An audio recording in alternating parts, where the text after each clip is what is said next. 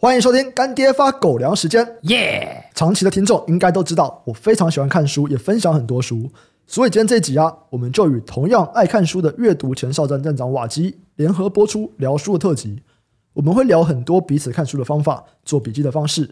其中我们有发现啊，用实体书很难去做记录重点，所以我们现在都是看电子书。电子书可以边看边画重点，画完以后直接汇出，帮我们省了很多时间。讲到电子书，就要来推荐我现在在使用的阅读器 Kobo。我们终于等到 Kobo 当干爹那天了啊！太棒了，今天终于来了。我自己也是用 Kobo 的阅读器看电子书的，所以这次的业配使用可是使用了好多年的心得呢。Kobo 现在是全球电子书的领导品牌，它提供了超过七百万册中外文电子书和杂志。在目前呢，台湾也是市占率第一的阅读器品牌。财报狗团队几乎都是使用 Kobo 电子书阅读器。那我自己啊，在 Kobo 书店也就买了超过两百多本书，我自己买的。今天干爹要推的这一款是他们最畅销的款项 Kobo Libra Two，它有七寸的荧幕，有黑色跟白色两个颜色可以选，旁边还有实体的按键可以按。嗯，很多人觉得看电子书会跟看三 C 产品一样啊，看久了以后你眼睛会很酸，会很涩啊。但我个人是觉得不会啦。你知道我最早最早我买电子书阅读器，就是因为我晚上看书的时候眼睛会很不舒服，就是看太久荧幕了。可是看电子书就比较不会有这样的状况。Kobo 的阅读器是使用防眩光的高画质荧幕，电子纸是采用 E-Ink Kata 一千二的电子纸荧幕，更贴近纸书的质感。哈哈，那是因为你平常看的这些三星产品啊，它其实就是一个自发光啦，它自己会有光源嘛。那你用电子纸，它就用环境光源反射画面阅读啦，本身是没有背光源的。那电子纸荧幕呢，不需要透过背光模组或是发光技术显示嘛，所以你因为你眼睛不用接受到这么多的光亮啦，嗯，所以你会觉得稍微舒服一点，就对眼睛的负担会比较小一点啦。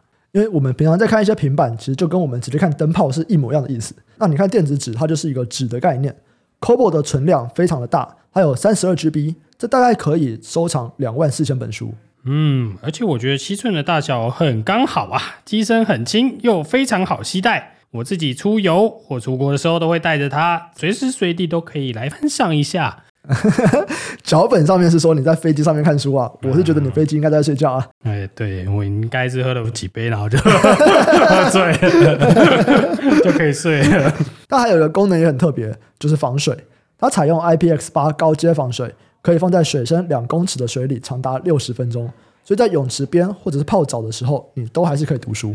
嗯，叫你游泳就游泳啊，洗澡就洗澡啊，谁叫你边游边洗边 看书？欸，我真的有时候会泡澡看书，或者说，我其实蛮常泡澡看书的。嗯，这个是肯定是个浪费水的行为。就是有时候泡澡还是这个放松身体的肌肉跟这个心理状态，对不对？还是有必要的。对这个说法。那 Sky，你现在也是主要看电子书嘛？对不对？没错。为什么？因为方便呐，啊，实体书很大本呢。而且这个，我说实在的，书柜没有地方放，放了乱七八糟，里面塞满了书啊。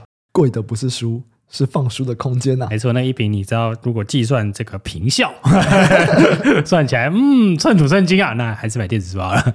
你以为一本书三四百块吗？不是啊，你要考虑那个占地面积啊，考虑它存放的面积。如果台北市一平假设五十万，那你可以放几本书，你自己算算啊。这个应该也是很多人在使用电子书最主要的原因啊，就是方便携带。没错，没错，那反正就随时可以看一下啦。说实在的，嗯，没有使用过阅读器的朋友，这边也跟大家说明一下哦。只要买电子书非常非常方便，你们就到 Kobo 网站，或者是到乐天市场线上购买。那购买完了以后，哎，你的阅读器上面就有这本书了，那你就可以看到你刚刚买的书。最后就是这个干爹的优惠活动时间，即日起到六月十八号，点击资讯栏的活动链接，到乐天 COBO 的乐天市场店购买电子书，就可以享全馆。满六百一十八领券折一百一十一，满一千零六十八领券折两百二十二。今天节目介绍到的三本书，大家如果有兴趣一起买，那么就是领券折一百一十一，或者也可以选择新户优惠，乐天市场的新户输入代码 K O B O S T D O G，这就不限金额买书就折五十。现在购买电子书，登录表单再加码抽乐天桃园棒球场 Kobo 贵宾室的看球门票，那就有机会和我还有 Sky 一起看球赛。嗯，你确定是看球吗？也有可能可以看到李多或者是林湘他们，那只是排班的，不一定，哦、我们也不知道有没有。对，班表还没出来，我觉得很难过。对，那就跟着我们一起看也是精彩的画面啊、哦！对对，对，对，精彩的画面，对对对。高光时刻。如果还没有阅读器的粉丝啊，这边也有阅读器的优惠活动。到乐天市场购买今天介绍的电子阅读器 c o b o Libra Two 限定套组，新户输入代码 EPDSTDOG，最高折八百，旧户领券最高折六百，再送五百元购物金。哇！干爹这次的优惠大礼包真的是非常的优惠呢！我只能说，真的是一个优惠大礼包。我刚刚讲完你的数字，讲完都花了，双押。有兴趣的朋友，参考节目栏的详细说明，买什么东西，用什么样的折扣最优惠，我们全部都列出来了。嗯，欢迎大家来跟我们还有瓦基成为一个斯文的读书人呐、啊！斯文的读书人，好，没问题。最后再次感谢干爹多买几天的罐罐给我们吃，感谢干爹。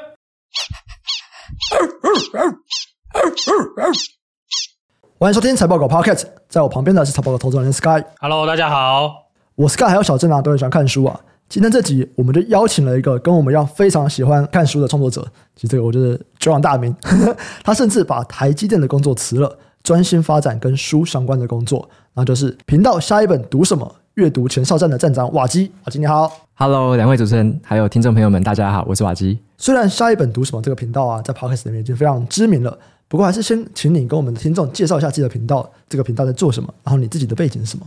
好，我的 podcast 频道叫做下一本读什么，那是每个礼拜会帮大家说两本书，所以大家只要用二十到三十分钟的时间，就可以听完一本书里面我自己的一些看法跟一些重点的摘录，这样子，嗯，所以是一个书籍分享的一个频道。所以你自己每个礼拜就至少要读两本书？对，我最少最少第一标就两本。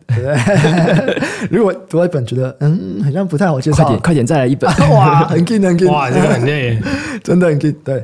我之前有个挑战是连续三十天每天一本书，哇，三十天哎，对对，真的有点紧 啊！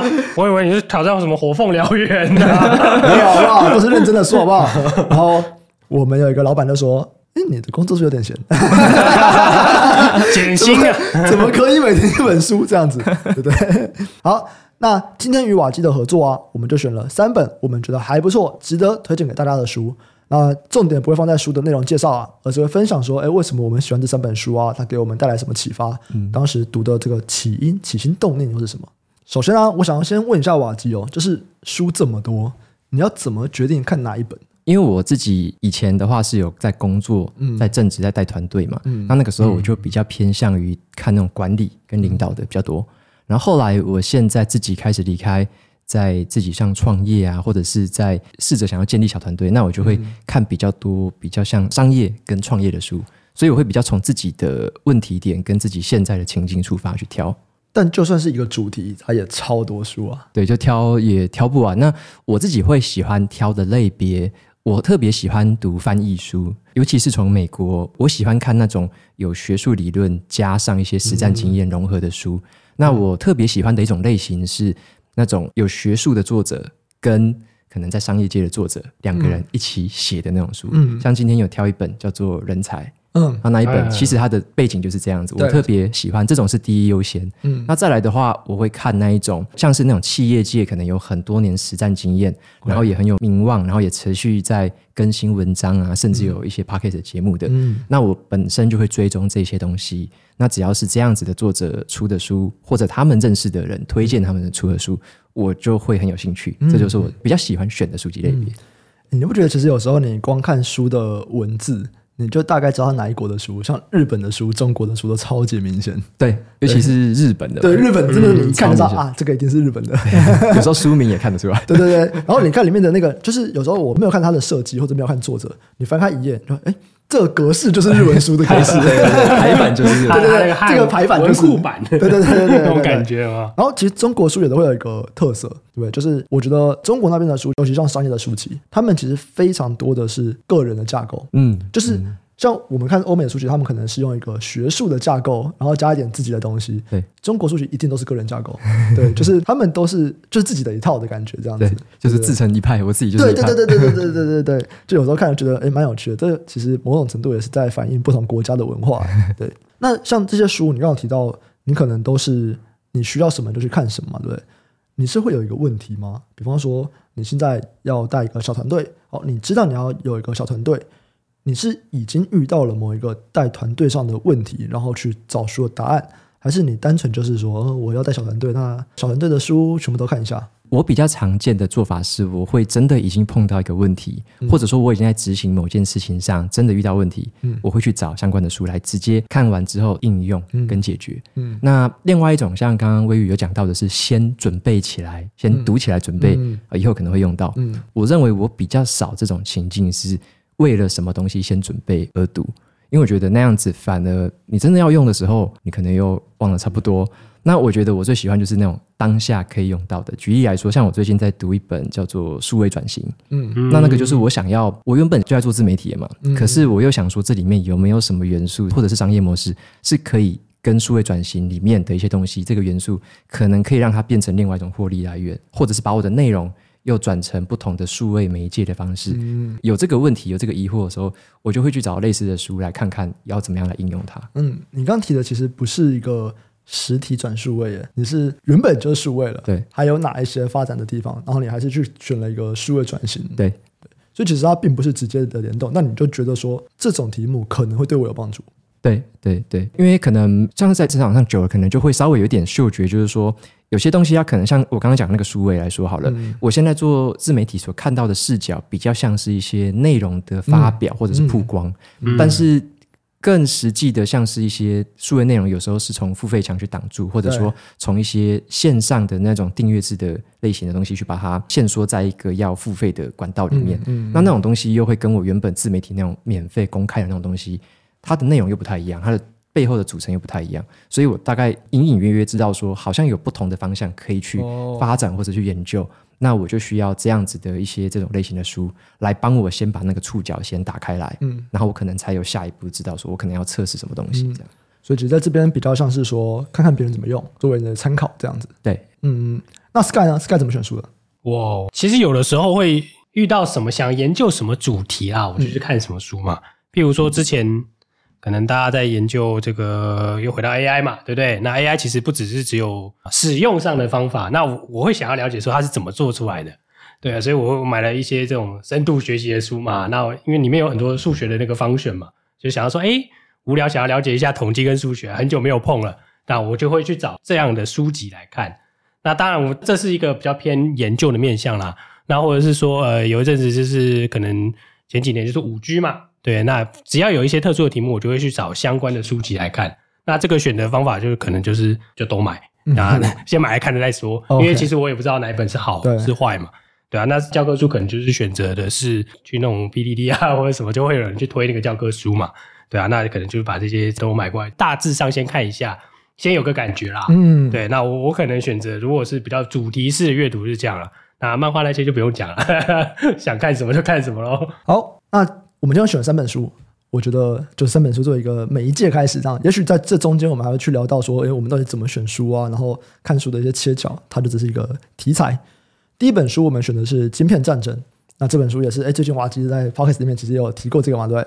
它是在讲整个半导体晶片的历史啊，从冷战时代啊到日本的半导体兴起，再到台湾台积电，接下来中国崛起，美对洲的半导体禁令，其实都讲得很有趣。那这本书会很红。尤其在台湾很红，其中一个原因 就是因为跟台湾息息相关嘛。对，作者他是在研究国际史，尤其是美国跟俄罗斯的冷战史，这其实是一个战争的历史啊。对，那这个战争历史在写跟台湾有关的东西，对不对？主要就是在说，发现，在冷战武力竞赛的过程中，半导体扮演了很关键的角色。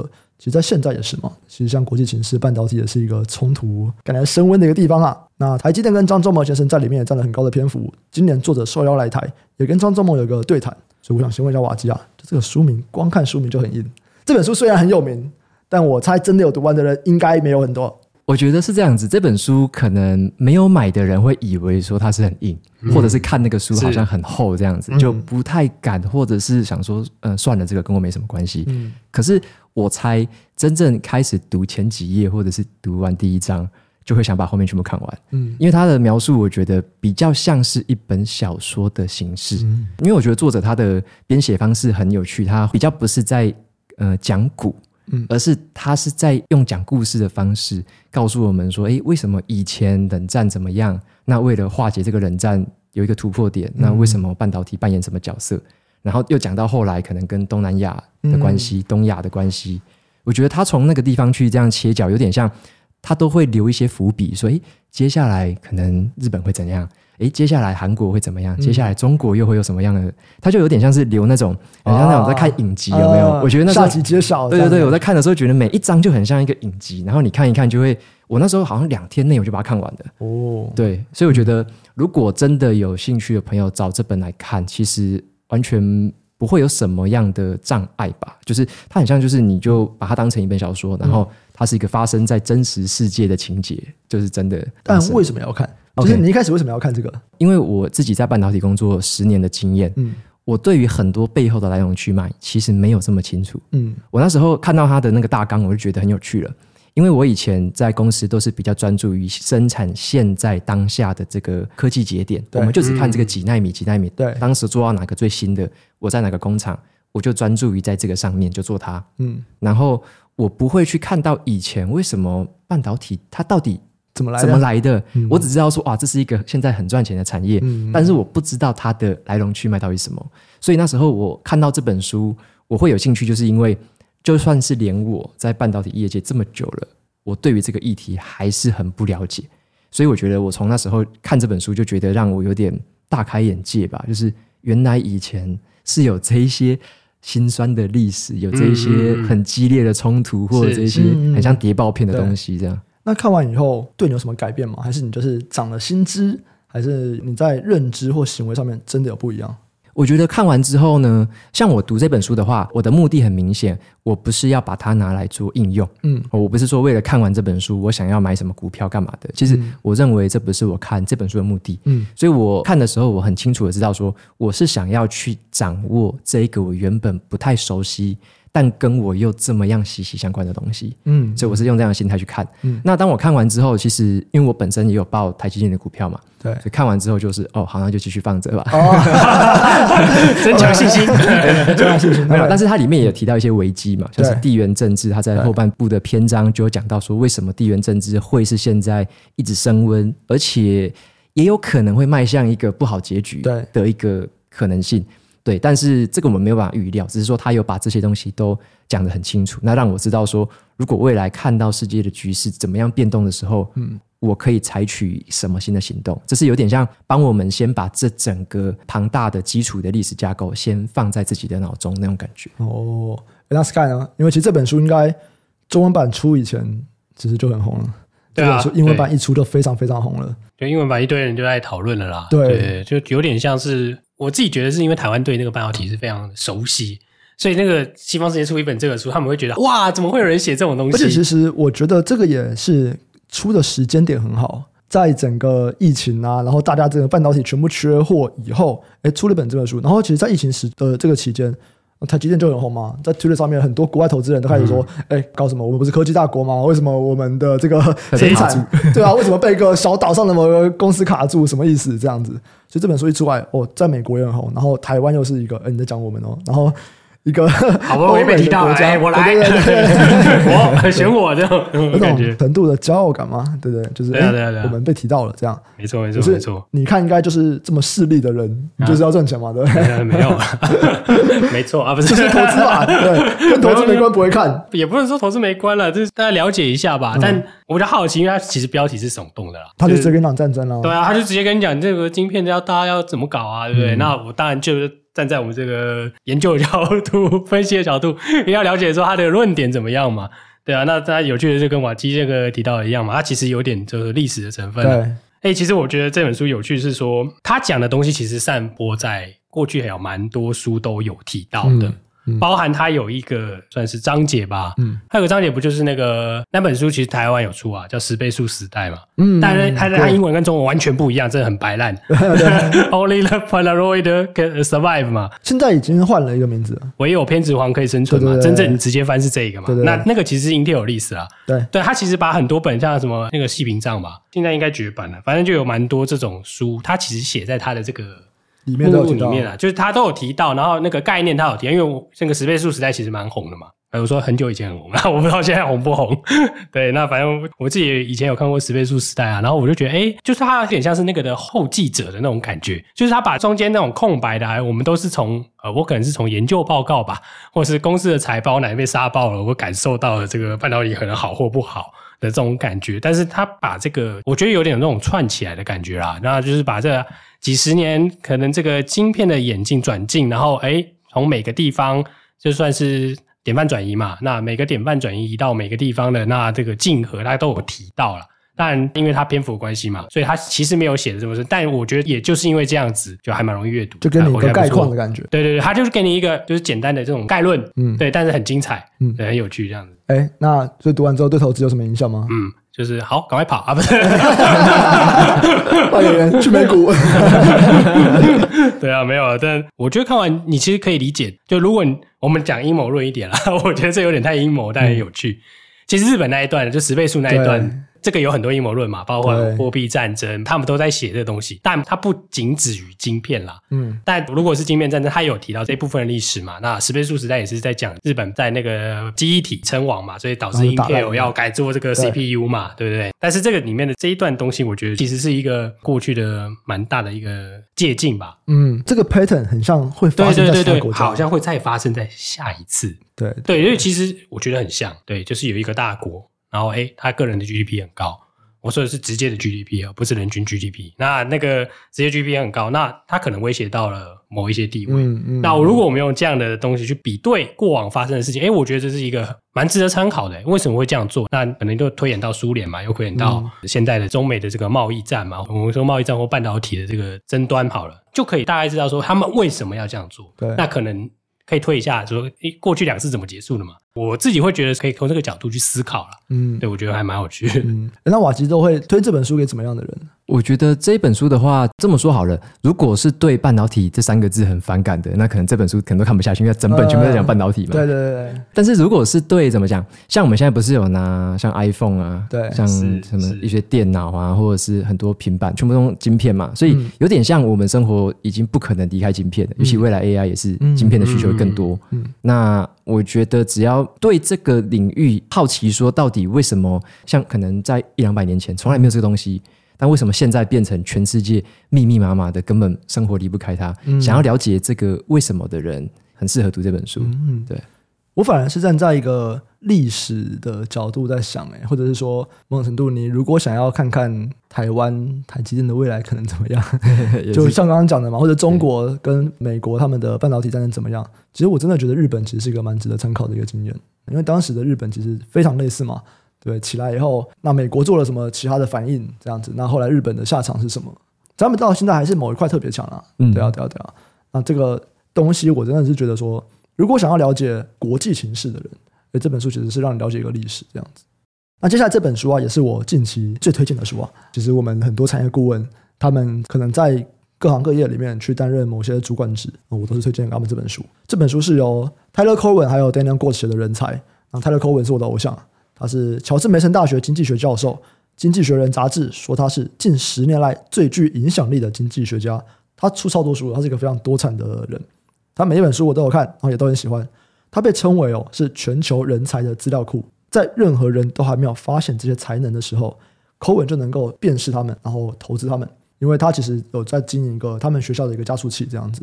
所以他说什么顶尖创投啊，或者是名校啊，或奖项啊，报道都是落后指标。只有他是领先指标。另外一个作者 Daniel Gross，他是全球顶尖创投 Y Combinator 的合伙人。那这两个人就一起写一本教你怎么样去判断人才啊，跟聚集人才的书。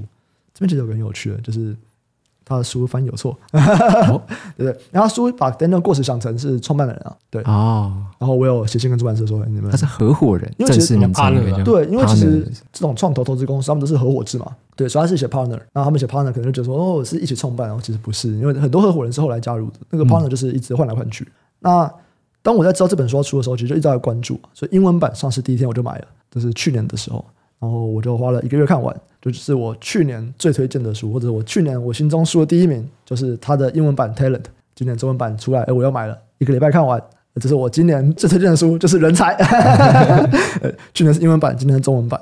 那这边其实我就蛮好奇，因为像你在台积电，你也是主管职，对不对？我蛮好奇，就是对对你来说，你想要什么样的人？因为有些工作其实没有想要所谓的人才哦，嗯、或者是说这个工作的好的定义，可能跟其他工作好的定义差很多很多。对，嗯、哼你在台积电担任主管职，跟你现在你想要建团队，你想要的人有什么样的差异吗？他的异同是什么？诶，应该说这个人才的英文定义也跟大家先说一下，嗯、它英文书名叫做 talent。对对，然后其实，在台积之前，我们对于人才的英文也是用 talent。哦，真的、哦，就是就是像你说有什么人才培育营，嗯，或者是什么人才什么什么的 program，嗯，那那个关键字我们用的都是 talent。嗯，所以我觉得光是这个概念跟书本的其实就蛮契合的。嗯，对，所以那我们会怎么样去定义一个 talent？我自己观察到的最主要的核心是，这个人有没有成长的潜力。意思就是说，我们看的 talent 不会是他现在这个 snapshot 是好或坏，嗯，这个只是一个呃某一个指标而已。而看的会是说，他过去三年、过去五年的成长历史当中，或者说过去他的工作表现当中，他到现在的这个成长趋势是什么？然后我们可能用一些客观的指标来看，说他未来可能五年或十年。他的成长趋势会是什么？嗯、那所谓的会被选定为 talent，或者说我们认为这个人是 talent 的话，通常最主要的核心就是他是一个未来可能是独当大局，嗯、或者说可以带领一个很大团队有这样潜力的一个人才，我们就会把它叫做 talent。嗯，对，所以我觉得更看的是未来。所以你们重视的，你刚刚讲的是一个领导力吗？呃，领导力是一个很重要的部分。还有什么部分吗？呃，我们看的主要是领导力，应该这么说。如果过去他成长的历史当中，嗯嗯，没有展现过领导力，例如说他过去全部都是单枪匹马作战，嗯嗯，我们不太会去预测他未来会有领导力。嗯，好，那如果他过去可能从小团队到大团队。然后可能经营的怎么样，有声有色的之类的，嗯、那你可能可以一部分的去预测他未来的领导力可能会发展。那另外一种，我们看的会是像专业能力，其实也是很重要的一块，因为你除了领导之外，例如说你对于某一个你领导的组织里面的 insight 也是很重要。嗯，那你这个 insight 怎么看呢？你当然也会去看他在过去的一些成绩里面有没有哪一些是他展露出来跟别人不同的看法。例如说，他可能 create 出某一个产品或 create 出某一个 program。是有别于别人的，它可以大幅的提升什么样的成效？它有一个很不同的创建。嗯、那这种的话，你就比较能够去相信说，它未来可能也会有这样子的一个发展。对，所以说我们会从这边去看一些像是领导力，那或者说他的这种创造力。嗯，那还有一种，我觉得比较像是呃跨组织的那种团队合作的企图心吧？是沟通还是理解对还是企图？对于团队作战的一个。呃，这么讲好了，因为我们在每一个位置上嘛，假设说我现在在的位置可能是带着十人的团队，嗯、可能下一个阶段可能带着三十人的团队，嗯嗯、但是即使我带的是怎么样的团队，我的同样的一个平面的组织还有很多很多不同的组织，对，因为像台积是一个很大公司嘛，是会跟好多好多平行的组织去合作，但是我们要合作背后目的是什么？是要创造公司的赢嘛？我们是为了同一个公司的目标去前进，对，所以如果我表现出来的特质是我很撕裂，我很负向那种竞争的力量的话，嗯、那你可以比较预测的是，他未来可能在这种组织的团队合作之下，他可能造成的会是一个扣分的一个拉扯。嗯、那另外一种展现出来的特质会不一样的是，你知道他在某些情况下，他可以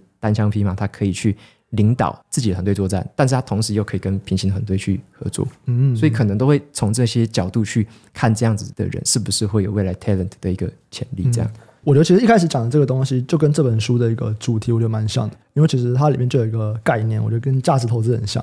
因为价值投资的概念这样子嘛，我们评估一间公司的价值，在远低于这个价值的价格买进它，然后我们可以赚这个落差。他也提到，其实人才也是顶尖的人才，Elon Musk、Sam Altman，哇，这个全球都知道他们现在顶尖人才了。你要跟他们合作，一定很贵，就是贵到某种程度来说，你以投资来讲，一定是溢价啊。嗯，对，因为大家都想跟他们合作嘛，价高者得嘛。对，可是。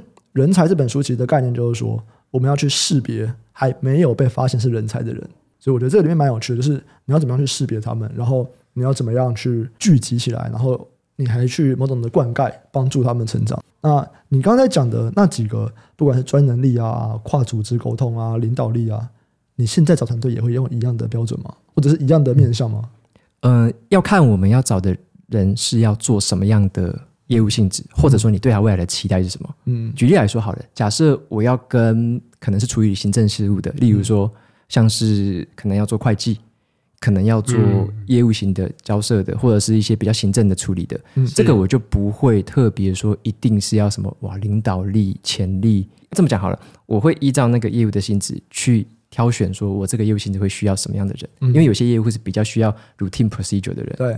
但有些业务，像我举例来说，嗯、我之前在公司做的业务比较像是那种新的专案开发，嗯，或者说有一些你要有一些 breakthrough，你必须节省特别多的成本，你必须提升特别多的效率，嗯，那这样的东西你就不可能去找比较循规蹈矩的人来做，所以那个时候呢，要找人的特质就会不太一样，嗯，所以我觉得会跟团队的业务性质会有蛮大的关系。我自己在调的话，会比较偏向这样。嗯，你刚刚有提到一个就是撕裂啊，或者是什么样，就是。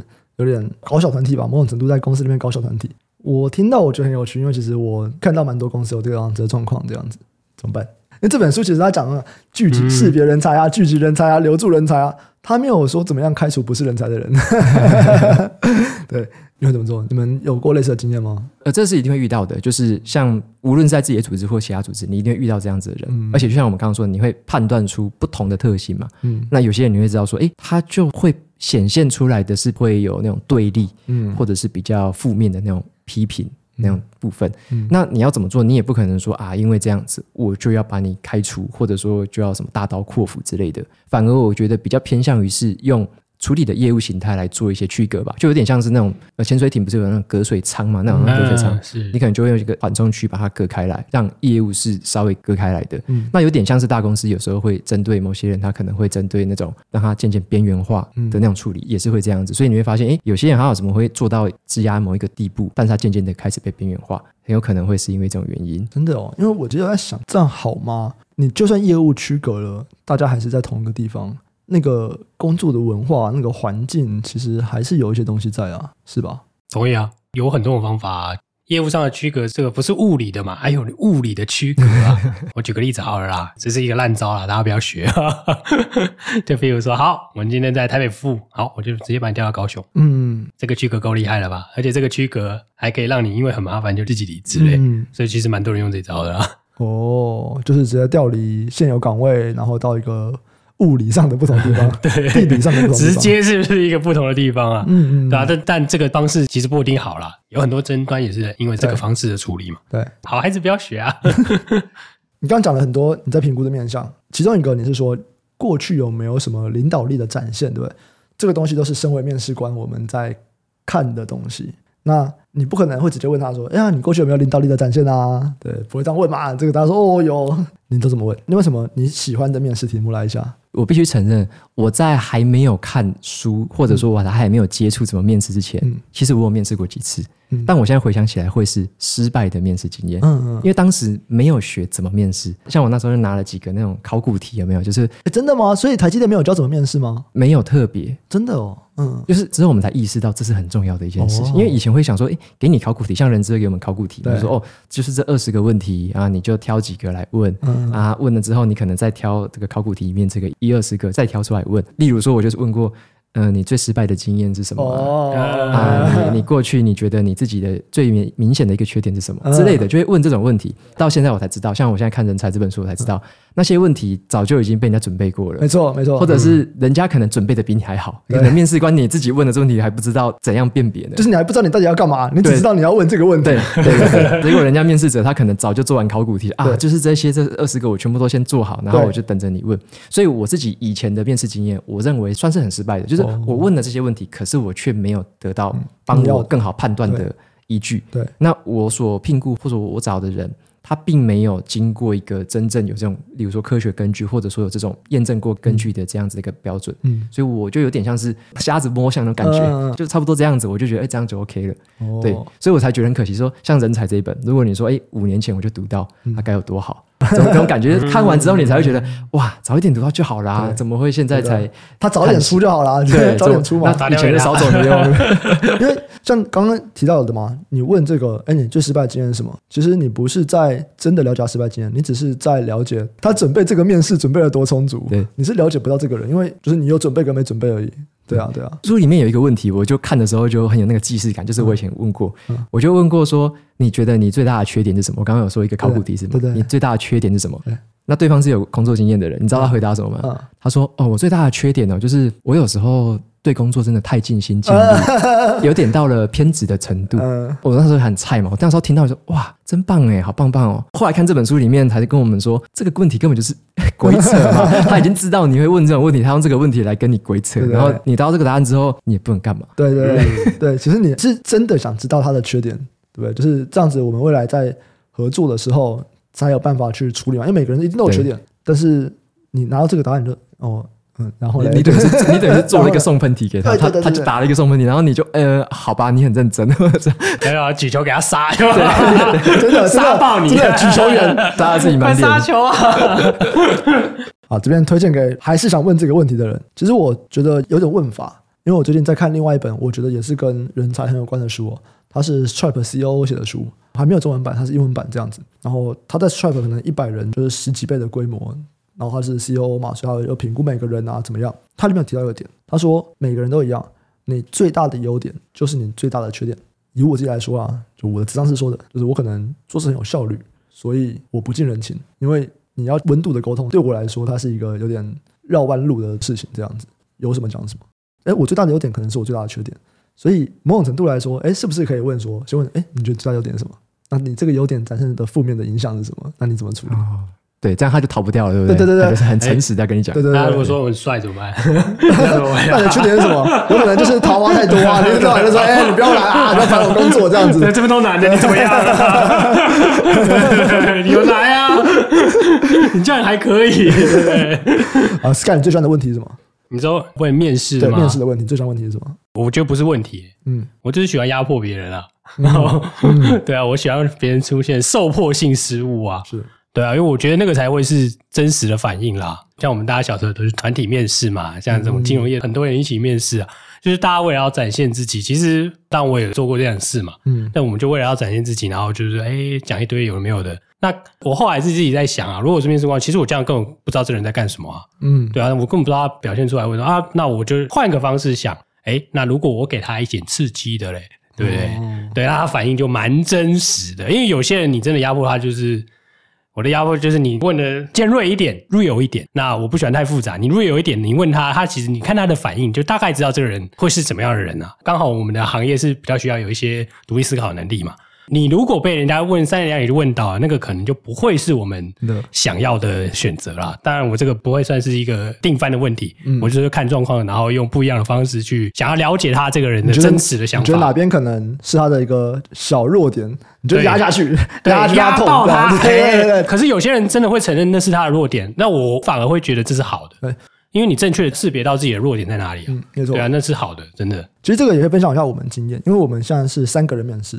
一开始是我先开始，然后我会先跟他聊一些他的可能沟通啊、领导啊相关的面向，然后我尽可能去保持面试的气氛是愉快的、是轻松的，让他展现轻松的一面。就你不是来面试的，你就是来跟我聊天的这样。然后我其实某种程度我在评估他的沟通能力，你会不会表达？你到底听不听得懂我讲什么？呃，你能不能够有条理的在表达你的东西？这可能背后在反映你的思考逻辑这样子。因为我们做研究，其实跟别人沟通是很重要的一块，所以你的亲和力够不够？能不能够让别人掏心掏肺的跟你讲东西？你是一个死气沉沉，还是你是能量很强的人？其实这个东西很重要。你展现出来能量怎么样？那其实往往我在写的时候，我可能觉得，嗯，这边都还 OK 哦，笑着哦，怎么样怎么样？等到轮到 Sky 问的时候，他脸色马上变，就你可以看到那个落差，就是有些人是经得住，他还是可以维持一定能量来想办法跟 Sky 抗衡；有些人就是马上情绪会变得很低落，就是那个转变是非常非常明显的。那我就知道说。哦，当你跨出你的舒适圈的时候，你在沟通这部分能力你会丧失，对对，就觉得蛮有趣的。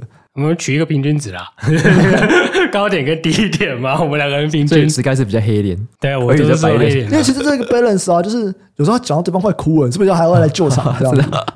对，就有些人可能被问到自己会觉得，嗯，怎么没有做好这样？对，就是嗯，我我怎么回答不出啊？压力很大等等，你还要出来救场，想办法去暖和一下气氛这样。对啊，因为我觉得学校不会接受这样的训练啊。哦，有啦。大家在研究所那个考试那一次会被钉在墙上，只有那一次，嗯，不然平常根本不会被人家钉在墙上啊。对，所以你要了了解被钉在墙上那种快感啊，不是，就是那种挫折感啊，某种程度是一种抗压嘛，嗯当下马上的直觉啊，我觉得那个蛮重要的啦。嗯，对啊，不管是对未来的相处，还是对就是你未来的成长，我自己觉得啦，对啊，这个 maybe 不一定对，就是。其实我觉得我们这边还有一个跟别人面试一个很不同的点。就是如果大家有对金融业有兴趣的话，或者投资研究员有兴趣的话，就会知道说，台湾绝大部分的机构，他们第一关一定是看学历。那你不是台政的本科系，他们是不会看的这样子。那我觉得我们一个很重要的点就是，哎，其实跟这本书一样，就是别人忽略的地方嘛，对不对？嗯，他其实这本书里面有很大一个章节在讲说，有哪些人别人就是不看，他也不是能力问题耶，就是某些因素，性别啊、种族啊什么因素，他就是不看。其实这边都是很能够去找到被低估的人才的机会。像我们昨天就面试到一个我觉得很有趣的一个人。这可以直接讲吧，反正不知道就不，不要讲名字就好了。对对对，丁丁是个人才，真的是个人才啊。他说他去面试了一些金融机构等等，然后投了一些 MA 啊、研究员啊，全部都没有上，因为他不是本科系，然后他的学校也不是台政，全部没有面试啦，就投履历就是连第一关都没过，没有投履历就无声卡，因为他有去问他的主管，就是他的主管其实是在其他部门的，他就有问说，哎，为什么什么都没有？他说他投了很多，他说哦，因为你的学校不是那个学校。对，所以你就履历都不会过这样。但是我们找他来面试，因为我们就是不看学历嘛。他有个经验，就是学生的话，现在学生的话，像大四要念研究所，暑假完要念研究所，他自己有在做一些小买卖、小生意、小生意、小生意。对，一个月八十万营业额，利润三成。这样的人，你说他没有商业头脑吗？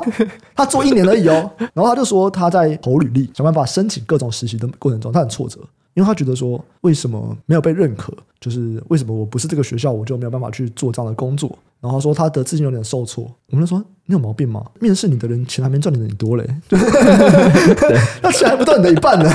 我应该请你来帮我 打造一个小生意，每 个月赚二十几万。你为什么要因为一个钱赚的不到你一半的人，他们没有认可你，然后你就觉得自信受挫？这真的是被低估的人，真的是被低估的人啊！我们后来看完就说哇，这个。一定要来合作看看，我觉得蛮好玩的，也是个奇葩啦，真的就是个奇葩，对 就是你就想到底有谁大声经营一个小生意，营业额八十万一个月，对啊，他说他累计营业额已经九百万了。哦，我们面试过有好几个是类似有做生意的啦，但是他的营业额蛮高的。之前不是有一个人卖那个虚拟宝物的，哦然后他去买低卖高，然后我想说，嗯，这我以前也做过，对对。但是他拿来赚真钱，有点狠。就是去分析现在的线上游戏啊，有哪些虚拟宝物是正要串起来，或者是他就会去研究说，哎，下一次改版可能会影响到哪些东西，他就是囤货的话就说，哦，其实这个现在要买只能从我这边买，就觉得说，哇，这些不错啊，这种有趣的人才欢迎 欢迎来跟我们聊一聊啦，对啊，对啊。可是你们看这本书，你不觉得他这本书其实很哈扣嘛？哪一本书？就是人才啊。呃，很哈扣什么意思？你没有发现他最后一章写的啊？他们其实技术很强哎。就我印象很深，我可能看一些奇怪的地方，跟那个 这本书官方的主旨无关啦。嗯，那他都写说他已经可以把面试人的表情，因为他们是创投嘛，大家看他开始他的表演，讲他的募资简报，对，他已经把表情，然后声音，然后那个绩效。全部用分析，用什么？他是写机器学习啦，嗯，对啊。他说他全部都弄他的资料库，我想说完了，这样我们要怎么才能做赢他们呢？嗯、我想说哇，这个太哈扣了吧，后面还附一大堆论文。哎，你知道我昨天看到一个城市，就是你直接给他影片，他是及时的判断出来情绪，不有城市吗？对，啊，你下次帮我判断一下那个，把面试者录下来，对，或者是那个把这位老板嘴角讲出来笑一下，哈扣了，心虚心虚，我们讲的不对，给他。我们下一季展望应该不错。哎，心虚为什么？为什么这个地方有一个 question 圈起来哦？我们先把这个侦测软体发扬光大以后，我们再来开一个表演班，就是七月的朱 老板，你在简报的时候怎么样去控制情绪？来，请开始你的表演，要要通过这个测验。对对对对对对对，这样大家心还还好，大家都还没看呢。然后这个题外话。好，那前面我们其实聊了两本，都是在讲说，像我们在看国际形势啊，或者我们在讲团队，其实我们在看书嘛。最后一个，我们就来聊怎么看书，或者是怎么做笔记。我觉得很多喜欢读书的人，应该都会对笔记有一种执着吗？我相信瓦基应该也是做过超多种不同的笔记方法。那要不能先来介绍一下这本书，就是《卡片和笔记》这本书它讲什么？那卡片和笔记又是什么？好啊，卡片和笔记是我算是去年到今年读过的笔记书里面我自己最喜欢的一本。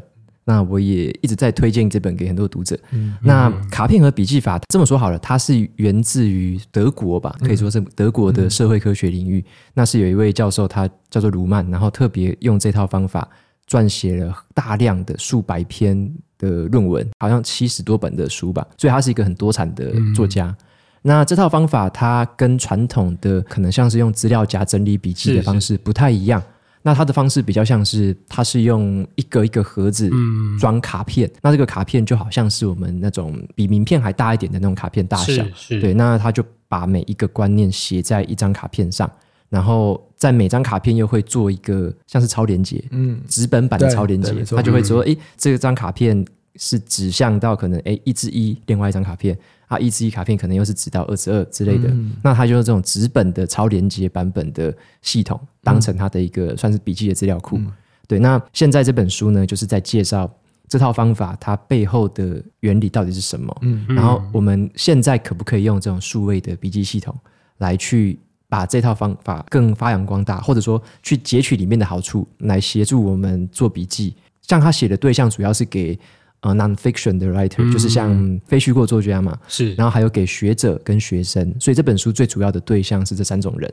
对，那对于我来说，我自己是 non-fiction 的 writer，我自己是这样的作家，所以我觉得这本书对我的帮助就很大。嗯，因为像这本书其实英文版是二零一七年出来的，其实中文版我跟瓦基都有写序，对我们两个都有写的推荐序，这样、嗯。那交给你们了啊，不是，我先离开了。这本书开始红，在国外红，其实也是二零二一年。然后我觉得你刚提到一个很关键的嘛，就是我们其实，在读这本书的时候，是在说有没有办法通过比较数位化的工具、现代的工具来去达到这个实作。因为如果大家有去看卢曼他家的照片的话，就是他的书桌，就是你地上全部都是卡片，然后后面柜子全部都是卡片，一整柜的卡片。对，就是某种程度来说有点杂物堆积。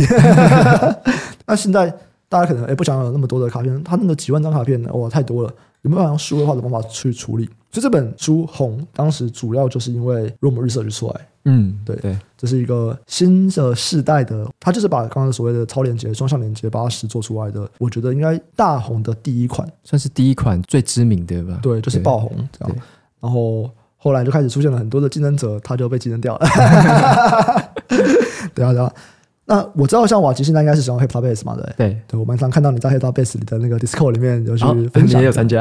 对对对对对对，觉得 Alan 非常非常聪明，我很喜欢 Alan。对对，那能不能来介绍一下你现在怎么做笔记，整个流程怎么样？好啊，我觉得跟我的软体可能关系不太大，不同的软体都可以做到类似效果。像我更以前是用 Notion，嗯，但是我觉得背后的做读书笔记的精神应该是差不多的。我的精神是差不多，在我在阅读的时候，我会把一些我有兴趣的。地方，或者说我还看不太懂，我觉得我想要回来重新翻阅的地方，我都会先贴上一个标签纸。嗯，然后那我就是像纸本的话，我就贴标签纸；那像电子的话，它里面有那种电子的注记嘛，就就请注记起来。所以我喜欢的是我在看的过程当中，比较习惯就是大概三张到四张左右。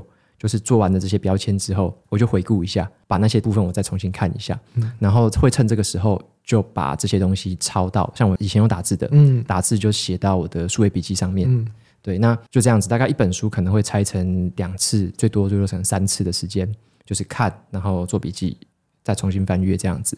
那我做的原则比较像是说，像我刚刚讲的有一些工具书，我是会希望说里面哪一些方法是我可以拿出来用的嘛，嗯，嗯，所以我就会在我最后整理我已经做完的这些笔记的过程当中，我去思考哪一个部分我想要把它用在我未来的哪一个地方，嗯嗯，哦，这是最重要的一块。那还有一些是我想要用来反省跟反思的，我就会去思考说，像读这本书的时候，哪一个部分让我回想起以前什么，以前哪边做不好的，或以前哪边可以做更好的。我就会把这个部分写下来，有点像是反省的一个记录。嗯、对，那这是我做笔记最主要的两块。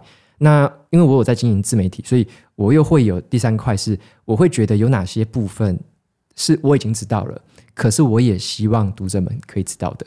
以我的身份，我会特别记这个，所以我就会把这些东西记下来，把这个故事啊或这些内容，用一个读者会觉得很新鲜的方式呈现给读者。对，那如果是对于还没有在经营或者是不用经营自媒体的朋友们，我觉得这个部分可能就可以省略，嗯，因为你记这个你已经知道的东西，其实就等于是你多花了一些时间重复在做嘛，对，所以我自己的话大概是这三块是我最常做的。嗯，那你的笔记长什么样子？就真的像卡片和笔记，你会有分，就是一开始的 fleeting。Notes，然后这个 literature notes、permanent notes，你真的有分这个东西吗？OK，我的做法是这样子，像我会开一个档案，那个档案的标题就叫做这个书名，嗯，然后我的那个笔记里面就会有那种 bullet list，就是那个叫什么，就列点列点啊，列点，我就等于说一个列点，我就会写页数，然后后面就是笔记的内容，嗯，那如果我要新增什么样我的想法在里面，我就增加在那个列点下。那个列点是你转译过的，你的文字还是就是书的原句？有一个原文，然后底下才会是我转译过的。我会倾向留一个原文，再加我自己的想法。嗯，所以我大概就是两个组合而成。嗯，所以我的一份档案里面，除了标题是书名之外，就会有可能十几二十条的列点。对，就全部这样 bullet list 的列完。所以我在整理完了这份档案之后。才会到下一步，是我想要把里面的哪些部分做成卡片。嗯，所以我对一本书，我大概会做三到五张卡片。嗯嗯，因为可能三到五个观念是我觉得可以截取出来用的，所以我会做成三到五张卡片。那我做完这些卡片，那个关键字叫做永久笔记嘛？对，长青笔记。对，长青笔记或永久笔记。那我就会把它做成这三到五张卡片。那最后我会写成部落格文章。嗯，我就只要把这几个卡片调整一下顺序。就可以变成文章百分之八十的内容。对，然后我只要再帮文章加个开头、结尾。对，就是中间你串一下就好了。串？对，那串好之后就是变成文章。所以我的格式大概就是第一个就是 literature，就是列点的笔记。对，然后会转成永久的，就好几张，可能三到五张的卡片笔记。嗯，那最后文章的话，就会把它全部组合成一篇。其实现在直接丢给 ChatGPT 让它串就可以了。我现在知道你要讲这个，我现在还蛮喜欢用 ChatGPT 的。我举个例子好了，我最近会这么做，像我有时候会写永久笔记嘛，是我写完一个永久笔记的时候，我会把这整段先直接丢给 ChatGPT，我就会问他说：“哎、嗯，你会怎么评论这段文字？嗯，你觉得有哪些不足的地方？请把你的建议写出来。”嗯，好，然后他就可能给我五个建议，然后我就会再重复丢一次。他说：“那你根据这几个建议，你重新改写一次。”哦，然后所以他就会帮我再改一次。嗯那我就会根据他改写的，我再用我自己调整过的方法调完之后，就把它变成是我永久笔记的内容，哦、就等于有点像是有一个小编辑，嗯，或者说有一个小学者在那边帮你 gating，帮你看一下，对，然后我再把这个内容变成我最终的版本，嗯，所以我觉得现在这个工具蛮有意思的，就跟他一直互动这样，对，真的真的就是有互动，然后看有没有缺漏啊，帮你补充东西，帮你做一些联想什么的，对。对对对，Sky 呢？Sky 有在做笔记的吗？啊，我都乱七八糟做的，啊，我就把它拍起来啊，嗯，拍起来，我看到我觉得想要研究的啦，或有用的，我就把它拍起来啊。那当然，现在有很多那种笔记软体，就是可以拍嘛。然后反正拍起来以后，就上面随便写一个我的自己的那个看法或者是总结嘛。那再帮他设一大堆什么奇奇怪怪的标签呢，啊？因为我刚好提到，我一开始提到的是我是主题式的阅读，所以我可能就是要找一个东西，那我想要先把那个东西兜起来，就是我不想在某一个特点的点钻牛角尖，所以我会想要先把全部的东西逻辑先顺好。那所以我很多人看过，我就是先拍起来，或者是如果是实体书就折起来嘛。对，我这个人比较不爱惜啊，就折起来啊，乱弄啊。对，然后现在可能就是保存在那种数位笔记，可能是 Evernote 嘛，或者是 Notion 啊这种的，就是以方便我未来突然想到什么，因为研究这种其实跟写文章有点像，但我们的。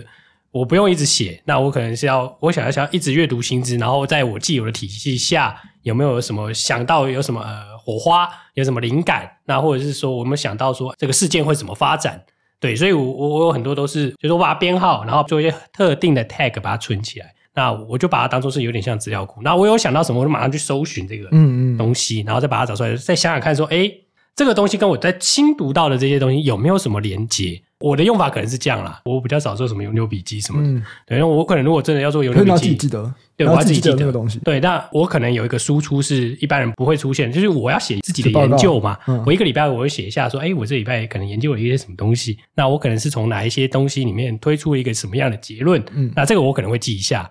对，所以我是自己会有一个礼拜或两个礼拜会有这样的整理，嗯，就是我是靠这样的方式去记得啦，嗯、对，对我没有特别再去做那个永久笔记的，你是靠我自己的输出来强化自己的记忆啊，对对对对对，对，对，对，听起来那个输出其实就是你笔记的一部分，就是那个成果了，对对对对对，没有就是想说啊，这礼拜赔什么钱啊，感激吧？老板对我，奇怪了，这个地方看错了，开始了，哪里想不对啊？就有赔钱，特别痛，特别辛苦，小朋友下一餐吃比较不好吃。面包。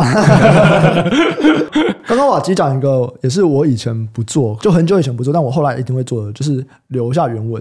因为我真的觉得，你以为你看懂了，你不一定有看懂。同样的一段话，你过个三四年后回来看，你才发现说，哎，他的意思原来是这个。你当时可能只理解了五十趴，甚至你的理解可能是错的。对，就同样的一句话，所以我后来我也都是会留原文。那其实留原文这边就遇到一个问题，就是实体书到底要怎么样？把它变成数位化，像《人才》这本书，因为我真的很喜欢它，所以其实我整本书我划线的重点超过一万字。那 这个比较极端呐、可是你就想象说，一万字如果读实体书，到底要怎么数位化？我其实做过很多方法。之前我有开一个社团，我说有没有人想要看我划线的笔记？那你们就要帮我打下来。所以我就是划线以后，我拍照。然后我就上传，然后大家就要去帮我打下来，这样子。然后后来他也觉得说，听起来怪怪的，不会吧？不会吧？你们看我的划线重点，然后你们出点力吧。对。到后来，因为可能还是要有一些沟通啊，或者是毕竟大家就是帮忙嘛，比较随性的，有点不太方便。我就开始外包，我就真的出钱，然后让来帮我做这件事情。可是就这件事情，然后花钱感觉有点不爽。所以后来我全部我都只看电子书，对，因为你电子书你的划线重点就是可以直接复制到你的笔记软体里面。诶，那我推荐给魏宇一个工具，应该是这一两个月才开始用的，嗯、叫 Rewise。哦，我用很久了。但是里面你有没有用他手机的 App？OCR 吗？OCR，你有用那个功能吗？有啊有啊有啊。有啊，我自己是蛮喜欢的。像我那时候，我就好几十页，我都用那个拍一拍，就快就好了。对对。可是我觉得它有几个问题。嗯。第一个是它的标点符号都是用半形。哦，对对，要自己超不爽的，超不爽。然后再来是它很多字中间会有空格，嗯，格式上的对，就看得很阿杂。的。对对对 对，像我就没有这个困扰了，随便。而且因为其实我跟你一样，我在看的时候，我不会看到我就马上排，嗯，其实我看完以后，我都是先画线，然后我最后再来一次处理，嗯，所以其实等于有两个步骤，都对我来说要说两个步骤。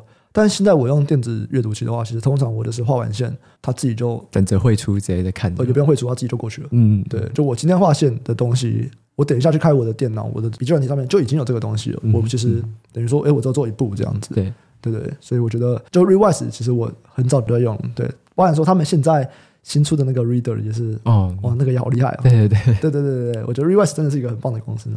大家可以付费支持一下，发票寄给他，不是？哎，如果他们要让我夜配，我是非常的乐意啊。这样子，对对对对。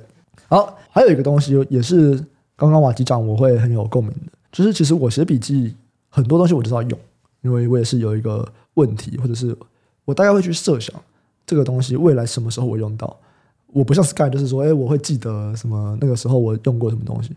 就是我觉得大家可能都有这个经验，就是你回去看一本你两年前读过的书，你会觉得跟全新的一样，你会觉得跟没读过一样。而且我觉得最让人心情不好的是，你翻到你划线的重点，然后你觉得干这真的是重点，然后你真的不记得它，这个心情超差哎、你觉得说干我这来干嘛这样子？哎、啊，你看漫画会这样吗？哎、欸，我不知道为什么我看漫画都会记得哎、欸，是不是你不喜欢他嘛？这才是症结点啊！就是我漫画我我不看第二次，因为我都会记得，不需要复习。对，我就再看他，我就觉得嗯，好像没有很开心这样子。对，可是我在看一些商业的书籍，就是我真的每次再回去翻，然后看到划线重点，然后我觉得说哇，这个真东西真的好棒哦，就是就是我现在需要的。然后我完全不记得它，我真的心情都超不好，所以我都很不想回去 翻旧书，就每次看到这个东西，我心情就不好。那我现在的笔记其实就是，当我在做 literature note，然后再做到永久笔记的时候，其实我就会开始像你一样去设想未来什么时候会用它，然后我会用一些，比方说超连接的方法啊，像一些 tag 的方法。所以现在其实是当我需要它的时候，它自己就会出现，嗯，对不对？就是我不管在做任何事情，我打开我的笔记软体，然后我也不用去查任何东西了，反正我在做这件事情的时候。相关的笔记自己就会出现，嗯，它的那种像是 backlink 那种连接反向之类，它就会出现在你的。对对，就就比方说，我现在可能我要聊、嗯、哦，我知道怎么做笔记，嗯，那我聊怎么做笔记，它就会出现说，可能我之前写的说，哎，怎么写笔记，笔记为什么重要？再远一点的关系，可能笔记跟创意的关系是什么？嗯，那创意要怎么产生？嗯，对，所以它有多了一些越来越多层以后，关系越来越远。嗯，其实这个时候你随便从一个方向去抓起来，它就会是一个很独特的内容。对。对，这是一个哇，你就没有想过把笔记跟创新，或者是创意，或者是跟什么东西连在一起？哎，它就是一个独特的内容。嗯、对，所以我觉得这件事情就是，如果今天是想要作为一个文字工作者、创作者，我都觉得这是一个蛮有用的技巧，因为它创意就这样产生的。嗯，对，就是不同的你想象不到的观点，你把它建立起来，这就是你自己的东西，你就不再只是知识搬运工了。嗯哼，对，有某些你自己的东西存在，这样这个连接是你建立的。所以这个也是我现在在写笔记的时候，我会很尽可能的去做这件事情。就是我今天我要开始做下一季的规划，或者我今天我要开始做某个产品，我想要去解决某个问题，我的笔记自己就出现，然后那个脉络会很清楚，这样子。对，那今天要提三本书，大概就像这个样子。查理孟格说啊，我从来没有看过一个有智慧的人不是无时无刻在阅读的。也祝大家能够透过阅读啊，去探索更多不同的可能性。今天节目就到这边，希望下次还有机会可以跟瓦基一起合作，聊更多的书啊，聊更多的学习方法，这样。啊，如果喜欢今天节目的话，记得订阅我们的频道财报狗，还有下一本读什么。最后感谢大家收听，我们下期再见，拜拜，拜拜，拜拜。